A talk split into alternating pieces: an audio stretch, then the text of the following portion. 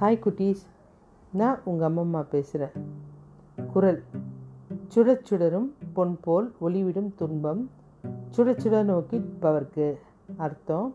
புடமிட்டு சுட சுட ஒளிவிடுகின்ற பொன்னை போல் தவம் செய்கின்றவரை துன்பம் வருத்த வருத்த மெய்யுணர்வு மிகும். பீர்பால் வந்து பயங்கர அறிவு. எவ்வளோ பெரிய சிக்கலையும் தன்னுடைய அறிவு திறமையால் சமாளிச்சிடுவார் இதெல்லாம் கேள்விப்பட்ட பக்கத்து நாட்டு அரசனுக்கு அவருடைய அறிவு ஆறாயிரத்துக்கு ஆசை. அதனால் என்ன பண்ணார்? உடனே அக்பருக்கு ஒரு கடிதம் எழுதுகிறாரு நீங்கள் உடனே எனக்கு ஒரு குடநறியாக அதிசயத்தை அனுப்பணும். இல்லைன்னா உங்கள் நாட்டு மேலே படையெடுத்து வருவேன் அப்படின்ட்டு. அக்பருக்கு ஒன்றும் புரியல. பீர்பாலை கூப்பிட்றாரு. பீர்பால் இங்கே வாங்க.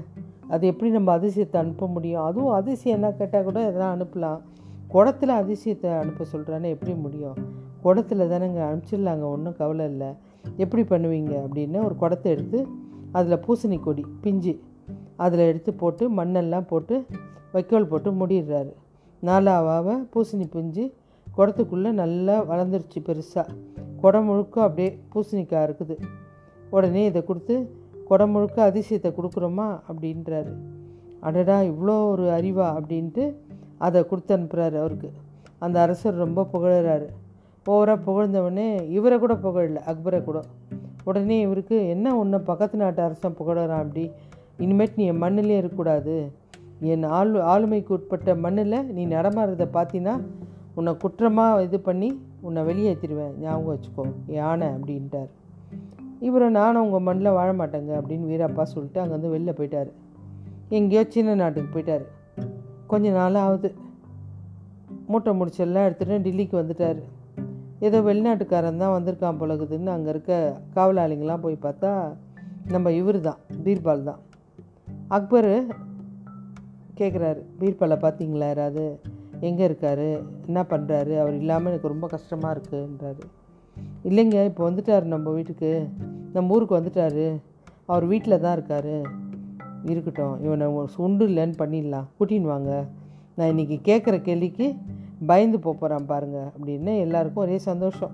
எப்படியோ ரெண்டு பேருக்கும் சண்டை வரப்போகுது.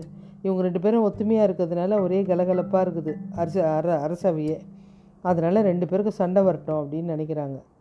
உடனே இவங்க போயிட்டு காவலாளிங்களாம் போயிட்டு சொல்லுவாங்க உங்களை கூப்பிட்றாரு அக்பர் அப்படின்னு ஒரு வண்டி நிறைய மண்ணை எடுத்துகிட்டு மண்ணெல்லாம் கீழே போட்டுகிட்டே வராரு வந்தவர் நேராக போகிறார் அரண்மனைக்கு. வாங்க உள்ளே வாங்கன்றார். மண் எடுத்துன்னு போய் கொட்டி நிற்கிறார் உடனே அவர் கேட்குறாரு என்ன நீங்கள் இப்படிலாம் பண்ணின்னு இருக்கீங்க எங்கே போனீங்க? நான் வெளியூருக்கு போயிட்டேங்க. இப்போ எதுக்கு திரும்பி என் நாட்டுக்கு வந்தீங்க? வந்தால் என்ன ஆகும் தெரியும்ல? கண்டிப்பாக என்ன எதனா பண்ணுவீங்க தெரியும் எனக்கு. அப்புறம் எவ்வளோ தைரியமாக இங்கே வந்திருக்க? அப்படின்னாரு நீங்கள் உங்கள் மண்ணில் நான் காலை வைக்கக்கூடாது நீங்கள் சீன மண்ணை கொண்டாந்து போட்டு தான் நான் காலை நிற்கிறேன் நான் இங்கே. என் வீட்டிலலாம் ஃபுல்லாக சீன மண்ணு தான் போட்டு வச்சுருக்கேன்.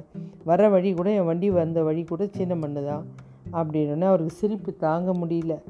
உன்னை நான் என்ன பண்ணுறதுனே தெரியல அப்படின்னு சொல்லி சேர்த்து பிடிச்சிக்கிறாரு. அவ்வளோ புத்திசாலித்தனம் பீர்பாலுக்கு. ஓகே குட்டீஸ் பாய்.